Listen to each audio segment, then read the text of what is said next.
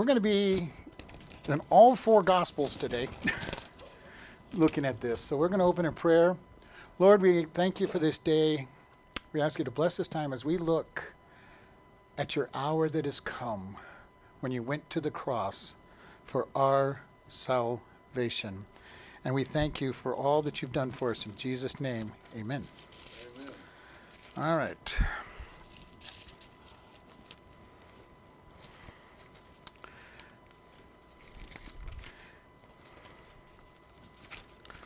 There's my there's my notes for today.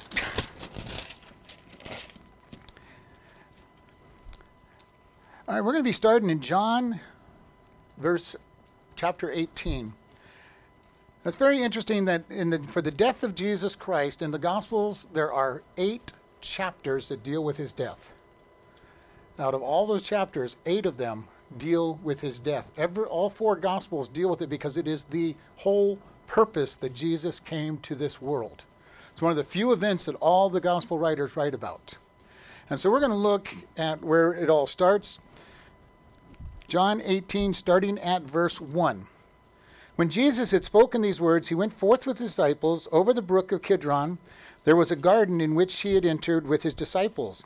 And Jesus, which and Judas, which betrayed him, knew the place, for Jesus oftentimes resorted there with his disciples. Judas, having received a band of men and officers from the chief priest and the Pharisees, comes there with lanterns and torches and weapons. And Jesus, therefore, knowing all things that should come upon him when he went forth, and said unto him, Whom seek you? And they answered, Jesus of Nazareth. And Jesus said, I am. And Judas, which betrayed him, stood with them. And soon they then, as they had said unto him, I am he, they went backwards and fell to the ground. And he said again unto them, Whom seek you? And they said, Jesus of Nazareth. And he says, I have told you, I am. If therefore you seek me, let these go their way, that the same might be that which he spoke of them which you gave me, I lost none. Then Simon Peter, having a sword, drew it and smote the high priest's servant and cut off his right ear, and the servant was name was Malchus. Then Jesus said unto Peter, Put away your sword into the sheath, and the cup, the cup which the Father hath given me, shall I not drink it? Then the band and the cup, captain and the officers of the Jews took Jesus and bound him and led him away to Ananias. So we're going to stop there. So the first place it happens is they have the Lord's Supper in the upper room for their Passover, which we just celebrated our portion of it. And then they go to Gethsemane. And we didn't read the whole story. Jesus is praying there, and remember, the disciples kept falling asleep. How many times do we fall asleep when we're supposed to be awake and watchful for God? And the disciples did not understand what was going on. Jesus was in a hard place. And one of the one of the uh, gospels tells us that while Jesus was praying, he sweat drops of blood. That's a medical condition saying that he was so overcome that usually that condition leads to death in the person because their their capillaries break and they start literally swelling uh, dr- uh, blood because they are so pressured by what was going on. Jesus was being tempted in the garden. Satan was trying to kill him in the garden and not let him get to the cross because Satan did not want him to go to the cross to be, be the Savior of the world. He was trying desperately to keep him from there. And Judas leads these enemies to Jesus in the garden. And you know, it's kind of interesting as we look at this, you know, it's so easy for us to think that everything just happened to Jesus. You know, all of these events just happened. But you're going to see throughout these verses that Jesus is in full control. Because what does he tell this, these soldiers? He goes, Well, if I'm the one you want, let everybody else go. I'm in control, just I'm going to go with you let these ones go. The humility of Jesus. First off, he as God came and became a man. That's a pretty big deal, just to become humbled enough to become a man as God. Then he's at the Garden of Gethsemane to be arrested, to be hung on a cross in less than nine hours that he's taken away to be put on a cross. And he goes willingly. He has the power to have killed every single one of those guards with just a word. He has a power to call the angels from heaven to deliver him. And I've often pictured the angels in heaven saying, looking at the Father and saying, Why are you letting these insignificant pieces of dirt abuse, him so, abuse you like this? And they're just straining at this, saying, When are you going to release us to defend you? And watching, not fully understanding what was going on. Jesus submitted himself to these people to arrest him. And it says they bound him. Now, I'm going to picture that they did not bind him very nicely. They probably were very rough with the way they bound him and, and drug him off. Even though he is being humble and submitted to them, his first abuse is going to be this binding. And you know, if it's ever if you've ever seen any movies or videos of police arresting somebody when the emotions are running high, you know, sometimes they get a little carried away with those handcuffs, they get carried away with their actions. I believe these soldiers probably were in that boat. This is a man that they felt was public enemy number one. The, the Pharisees and scribes definitely think so. They think he is so much of a ter- terror to them that they want him arrested and they want him dead. And so this is going to be pushed down into those arresting him. And Gethsemane is the first part of this attack that's going on. Matthew 26, starting at verse 57.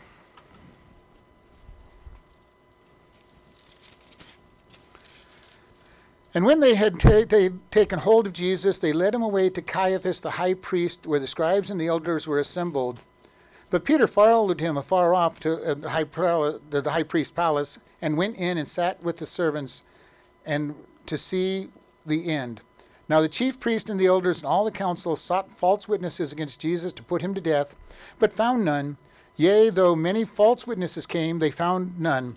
At the last came two witnesses, and they said, This fellow said, I am able to destroy the temple of God and build it in three days. And the high priest arose and said unto him, Answer you nothing? What is this which the witnesses speak against you? But, but Jesus held his peace. And the high priest answered and said to him, I adjure you by the living God that you tell us whether you be the Christ, the Son of God. And Jesus said unto him, You said you have said it. Nevertheless, I say unto you, hereafter you shall see the Son of God sitting on the right hand of power and coming in the clouds of heaven. And the high priest rent his clothes, and he, he has spoken blasphemy. What further need have we of witnesses? Behold, now we have heard his blasphemy. What think you? And they answered and said, He is guilty of death. Then they did spit in his face and buffet him, and others smote him with the palms of their hands, saying, Prophesy unto us, you Christ, who is it that smote you? So he goes before the high priest. He's arrested, he's taken to the high priest in the middle of the night. Now, this may not mean anything to you, but the Jews did not hold court in the middle of the night, especially on a capital offense. The capital offense was supposed to be held during the day. They had one night to think about all the witnesses and the testimony, cool off, and bring judgment the next day. That's not happening in Jesus' case. They are accusing him of blasphemy. And then the indignity that Jesus went through with the high priest. They spit on him and they smote him, smote him with the palms of their hands and their fist. And we're told in one of the other Gospels they actually put a, a blindfold on him or a cover on him and then smote him and said, Tell us who's hitting you. If you're a prophet, tell us who's hitting you.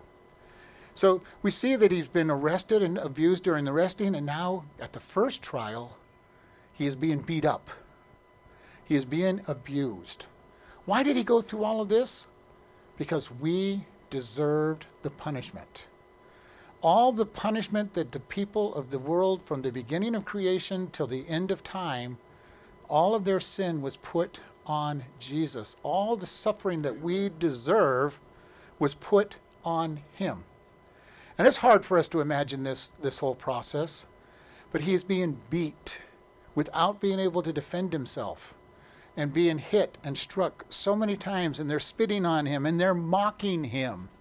You know, saying, "Well, if you are a prophet, you tell us who you tell us who's hitting you. You, you know, you think you're such a good prophet." And they're taunting him. How many of us get taunted ever, you know, for our Christianity? We tell people we're Christian and they start making fun of us. You know, you think you're so wonderful. You think you're better than the rest of us. You think whatever it might be that they're trying to uh, taunt us about. You know, and it's really sad that most of the time we are not trying to do those things, but we get accused of it all the time. Why? Because they're under conviction. They know that they're not where they're supposed to be, and we're bringing God into their their realm, and God is convicting them of their sin, so they have to strike out at us. So when you're being taunted, I want to just tell you praise you know praise God that you're being taunted. I know it's not easy to do, but just start looking. God, thank you. Thank you that this is going on. I am bringing you into the situation, and they're not happy. Now, if you're being a total jerk, then you deserve being taunted, but most people are not being taunted for that case. Uh, but, you know, here we have Jesus being taunted by the soldiers of the high priest.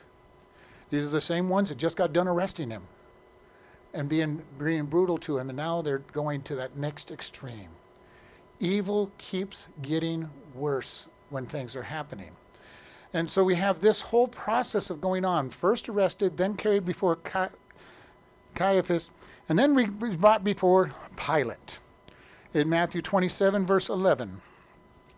And Jesus stood before the governor, and the governor asked him, Are you the king of the Jews? And Jesus said, You say. And when he had uh, when he was accused of the chief priests and elders, he, he answered nothing. And Pilate said unto him, Hear you not how many things they witness against you?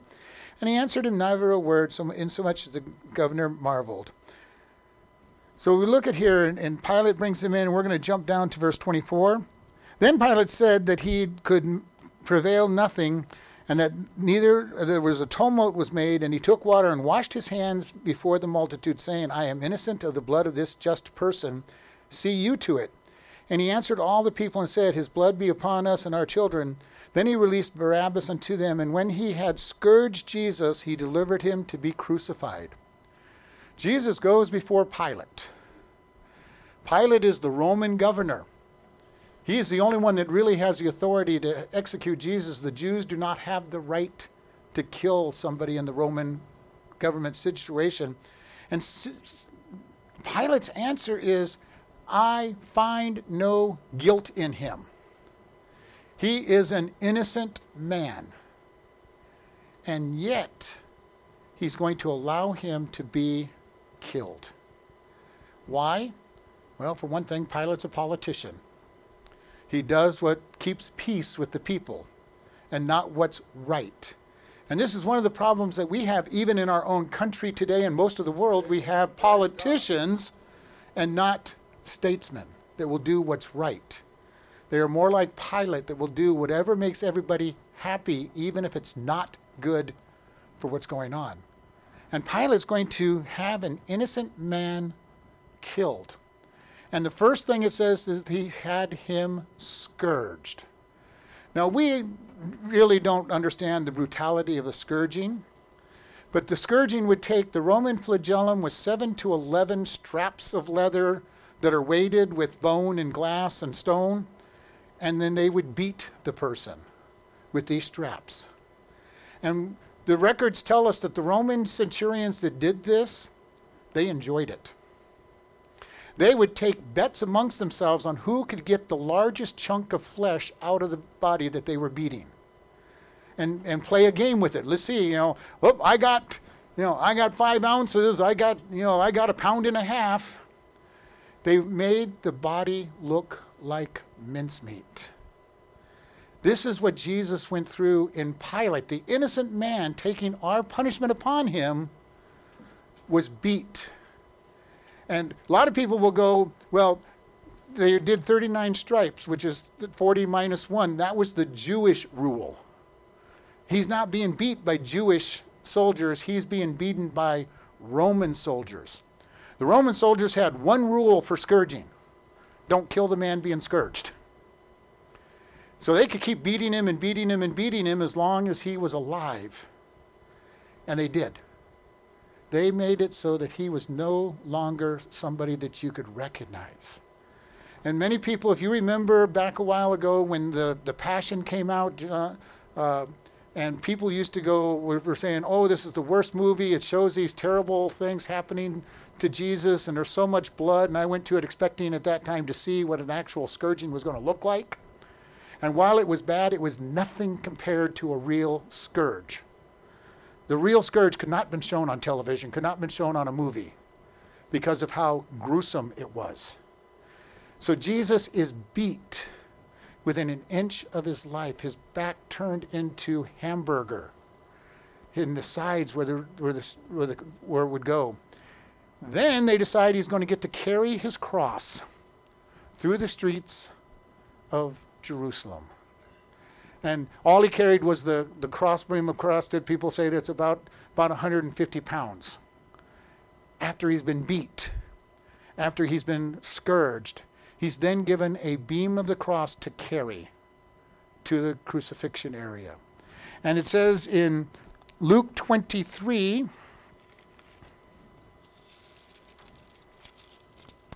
verse 26 And when they led him away, they they laid hold upon Simon the Cyrene coming out of the country with his, and on him they laid the cross that he might bear it after Jesus.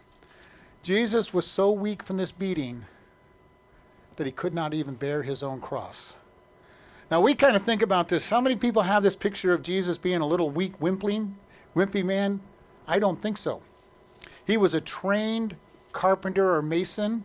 He was used to moving 100, 200 pound logs and, and boulders. He was a strong individual. And he couldn't carry his cross because he was so beat, stumbling up the hill to get to Golgotha. And Golgotha is straight up the hill from where they were at. It was a long walk, and if any of you like to walk, you know what it's like to walk up a steep hill. Uh, it's not a lot of fun. It's not a lot of fun walking up a non-straight steep hill but he has been beat, and they carry and they make him carry his cross up the hill. Now we sing the song "The Old Rugged Cross." Now the cross is not like our nice smooth cross over here. His cross was rugged, full of splinters, and those splinters were done on purpose so that people would be tortured even more. If you've ever gotten a splinter in, in even a finger or something, you know how irritating it can be. Imagine on a cross with your back already beaten and shredded, and your back is against a rugged, splintered cross. And what they did to Jesus was worse because most people, when they went to the cross, they tied them to a cross so that they would suffer for a long period of time. Most crucifixions lasted for a week to two weeks as they hung on a cross tied to it. The worst of the worst criminals would be nailed to the cross. Jesus is considered one of the worst of the worst as they nail him to a cross to expedite his death so that he would bleed from his hands and from his, from his, from his feet. And we see this happening, and we're going to go to Mark for this last section.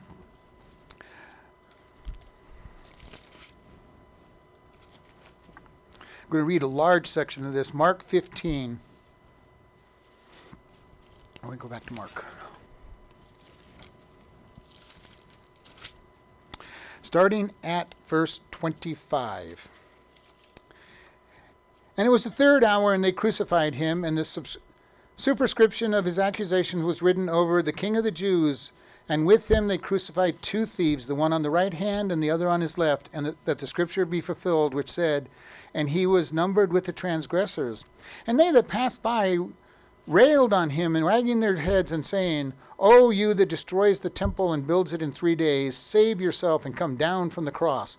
Likewise also the chief priest, mocking, said among themselves with the scribes, He saved others, himself he cannot save. Yet let Christ, the King of Israel, descend now from the cross, that we may see and believe. And they that were crucified with him reviled him. And when the sixth hour was come, there was darkness over the whole land until the ninth hour. And at the ninth hour, Jesus cried with a loud voice, saying, Eli, Eli, lama sabachthani, that which is being interpreted, My God, my God, why have you forsaken me? And some of them stood by, and when they heard this, they said, Behold, he calls Eli- Elias. And one ran and filled a sponge with vinegar and put it to, on a reed and gave him to drink, saying, Let alone, let us see whether Elias will come and take him down. And Jesus cried with a loud voice and gave up the ghost. And the veil of the temple was rent in two from the top to the bottom. So here we see the crucifixion. Starting in the third hour, which is nine o'clock in the morning, they was on the cross. They'd put him in the cross. They'd arrested him that night. Sometime after six o'clock the night before, they had arrested him. He'd gone out to pray in Gethsemane, and they brought him into an illegal midnight, you know, late night trial. They took him from there. They took him to to see Pilate. Pilate actually sends him to Herod, and Herod sends him right back. He has, doesn't want anything to do with this.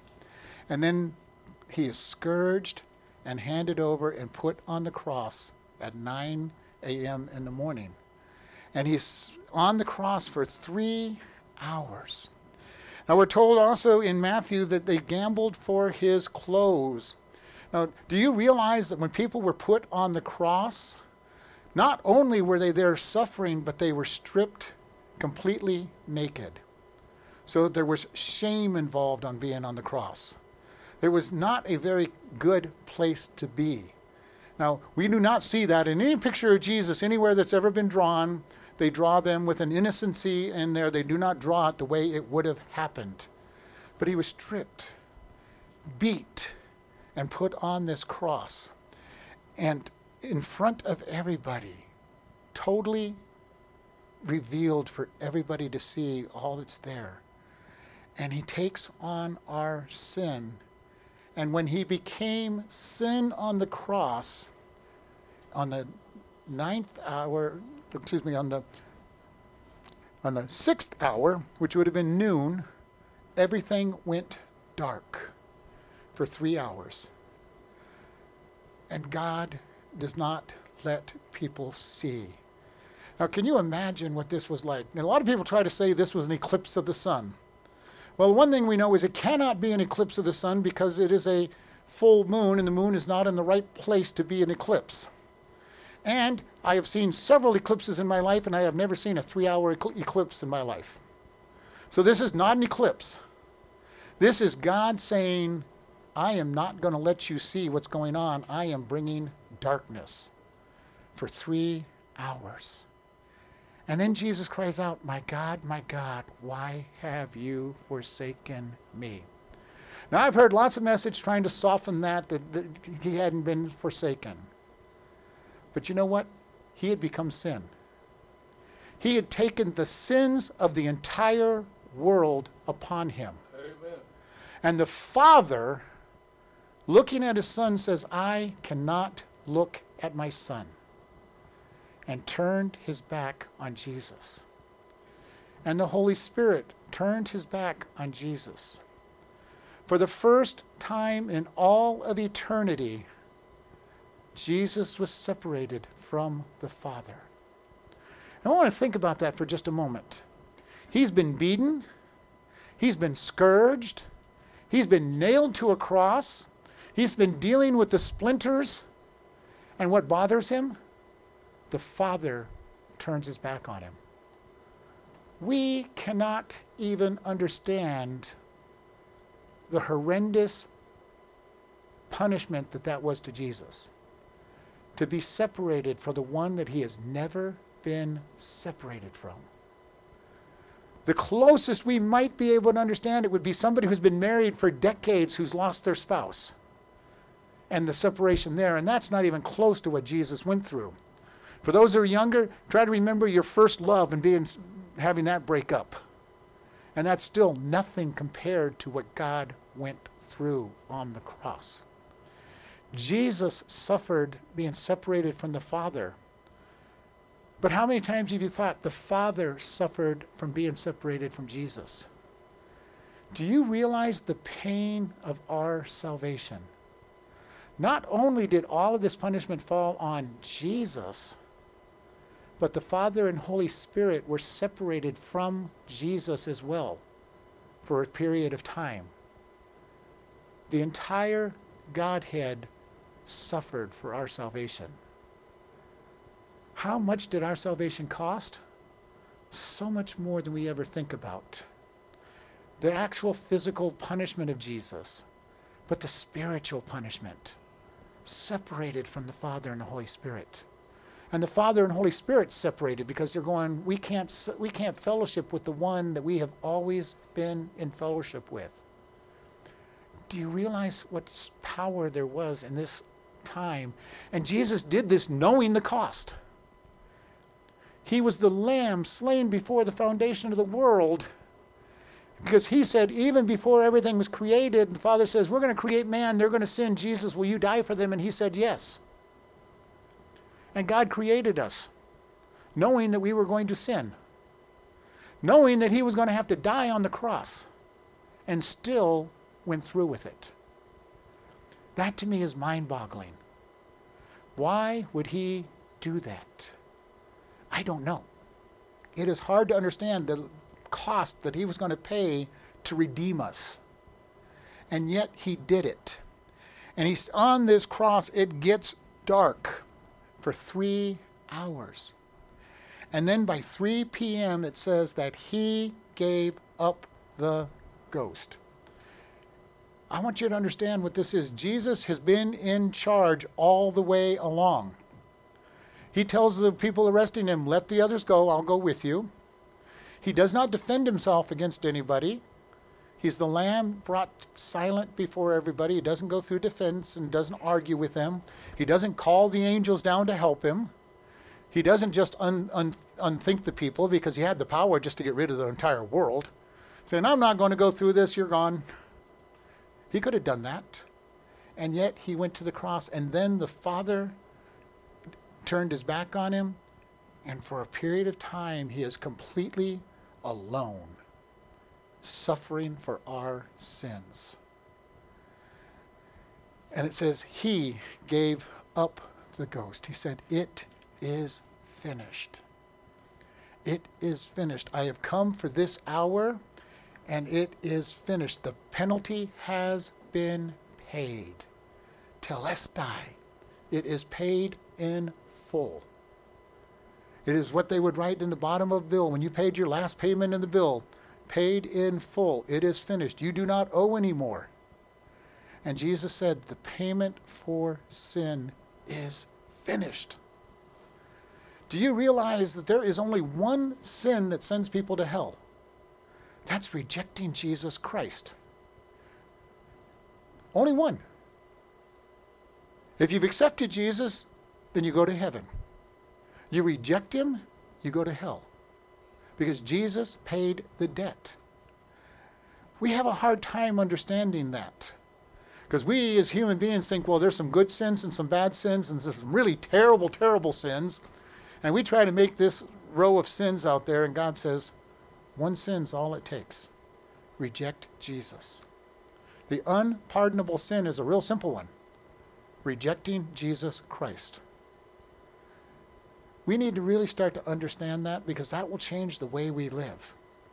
When we realize that we accept Christ and we are clothed with his righteousness, and there is nothing good that I can do to deserve heaven, there's nothing good that I can deserve peace on earth and, and the peace that passes understanding and life, it makes me change the whole way I think about others, including Christianity, because it's all by grace. I love the fact that everything about my walk with God is by grace. I can't do enough good for God to love me more because He loves me enough to die for me. I can't do anything that's going to make Him not love me because he loved me even before I was a sin, before I was saved. And he went to the cross to die and he gave up his life. And his whole purpose was this hour to hang on the cross. Before the creation of the world, he planned the day that he was going to hang on the cross. When he was born, he knew that his life 34 years later was to hang on the cross for our salvation. Now, I don't know that I would have liked to known that I was going to die on a Passover celebration 34 years after I was born and know the date of my death and know what was going to happen. And yet he did.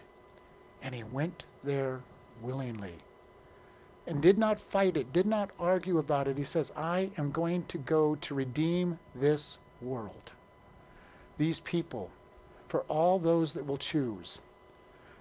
And worse yet, he knew that there would be millions, if not billions, of people who would not choose him. And still, he went to the cross for the handful of people that were going to choose him. For this hour, he came to this world.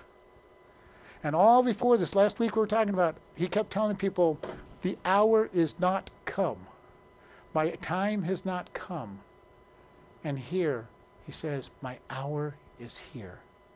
I'm going to the cross to die for the sins of the world our sins, the world's sins. And this shouldn't be something that will really humble us. Jesus went through so much pain for us, for us, and for the rest of the world, Amen. so that they could be saved and go to eternal life with Him. And I can just picture when God looks at people that have rejected Him at the great white throne judgment, he's going to look down at them and say, I gave you so much, and you have rejected it. And there are going to be people there that are good people. We're going to good people by our standards that are going to go to hell because they rejected Christ. It's going to be a sad time because people are going to be standing before the Father and saying, I was doing all these good things. I went, I fed the poor, I helped everybody, I did all these good things, and they're going to look down at all their righteousness and say, filthy rags, I don't meet the standard of Christ. The only reason we get there is by God's grace. He puts on the righteousness of Christ on us, and when God looks at us, he sees Jesus. He sees perfection. Now, the hard thing is many people, well, if it's that easy, then I'll just go out and sin a lot because it doesn't matter. Well, if you can think that way, you've got a problem with God in the first place. If you can think the way I'll just go out and sin a lot just because I because I've got a free gift, a free ticket to heaven, you've got a problem. You might not have a free ticket to heaven. If you can think that way. When I sin, I get convicted of my sin. Doesn't mean I always repent right off the bat, but I get convicted when I sin. Amen. I don't get a chance to say, well, I'm just going to go out and sin for the fun of it. If you're his child, you will be convicted. If you can sin without conviction, then you've got a problem with, between you and God, and you need to look at God and say, do I really know you? And this is the important thing for it. He died, He paid a price that we cannot even begin to understand. The high price of our salvation. Salvation is not cheap. Our gift to heaven is not cheap. It is to us. We're not having to pay it. We just surrender to God and say, God, I accept your gift. I am going to surrender to you. People all the time going, How do I get victory in, in, in God? I tell them the same thing surrender. And inevitably they go, Well, how do you surrender? You're not going to like the answer. You just do it. You just surrender. And my example is if the police were outside and saying, Coming out with your hands up, we're in this building, we have a choice. We can walk out of that building and surrender with our hands up, or we can say, We're not coming out and then they'll make us come out. Either by waiting us out or firing tear gas, but they'll make us come out. And we have that choice. We can surrender and do it voluntarily, or we can be forced. How do we get victory in God? We choose to surrender. And in my lifetime, I've come through, and I've, there's been times I fought God tooth and nail before I surrendered and got done and, and finally surrendered and go, why didn't I do this in the first place? Why didn't I surrender? It would have been so much simpler just learn to surrender to God. Our pride doesn't like to surrender. Our pride does not like to give up. This is the hardest thing when you're sharing the gospel with some people. Well, that is too easy. I don't have anything to do in that. Exactly. You don't have anything to do with it except to surrender to God. And they go, Well, that's too easy. And I go, Yes, it's so easy, you probably won't do it. Because your pride will get in the way. And for us as Christians, our pride gets in the way so often when God is saying, surrender this area to me. And all it is is a give up and give to God. And then watch the victory that comes by giving up to Him, letting Him be Lord and Master Now, I know we Americans have a real big problem with the idea of a Lord and Master. Because we have this idea that we don't like our government, we'll just vote a new government in. You don't vote for God. God won't lose any elections in there because He is God. He's not running for God. He's not looking for our approval that He's God. He doesn't care whether we want to believe it or not. He is still God. He is still the one that makes the rules, and we need to learn to submit to Him and be able to say, I am going to follow my God. I am going to surrender to my God because He is God. He has the right to tell me what to do. He has the right to tell you what to do.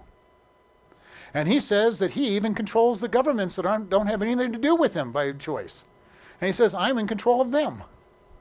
He says, I turn the hearts of kings wherever I want them to go. Now, some of us are looking and saying, Well, God, would you please turn our government's heart the right way? But you know, unfortunately, this country deserves whatever God brings to it because of the sin that, that's going on. And we need to pray for our country. We need to pray for revival. We need to pray that we will see a great revival coming in because we deserve whatever comes our way because people are rejecting Christ. And we're going to end here. And my hope for us is that we think about the cost of our salvation.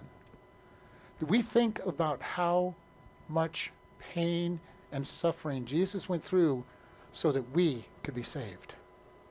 How much pain and suffering he went through so that the world has the opportunity to be saved. And that should motivate us to be able to go to others and be able to witness to them. Because if they reject Christ, they will spend eternity in hell, separated from God. Eternity. That's a long time that they're going to suffer because they rejected Jesus.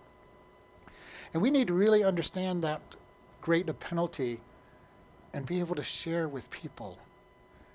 And God is out there saying, I paid the price, and you rejected it. So, my uh, hope for us is number one, that we understand what Christ did for us. And number two, that we turn our lives completely over to Him and then we then we go out and we share with others. Lord, we ask you to bless this time and this week that we go through. Lord, always reveal to us the cost of our salvation and, and motivate us to go share that with others. Lord, just passing out tracts, passing out whatever it takes, inviting people to church, whatever it takes, whatever we have the courage from you to do to share with others. And we thank you in Jesus' name. Amen. Listening friends, do you know God? Not just know about Him. Today is the day to decide to become his child. God loves you and Jesus came to die for your sins. In Romans 3:23 we are told for all have sinned and come short of the glory of God. We all have sinned. God says the penalty for sin is death. Romans 6:23 says, "For the wages of sin is death, but the gift of God is eternal life through Jesus Christ our Lord." We sin and deserve death and hell. However, Romans 5:8 says, but God commended his love toward us that while we were yet sinners, Christ died for us.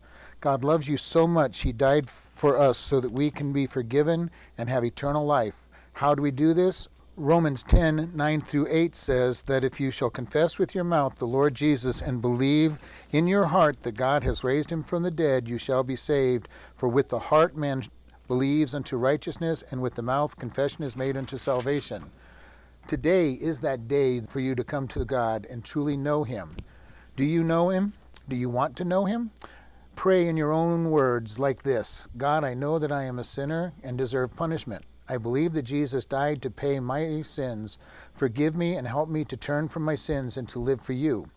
If you have asked this of God and truly believe you are God's child and part of, of His family, we encourage you to do these things. First, tell somebody that you are saved.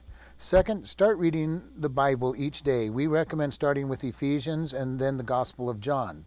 Find a good Bible teaching church.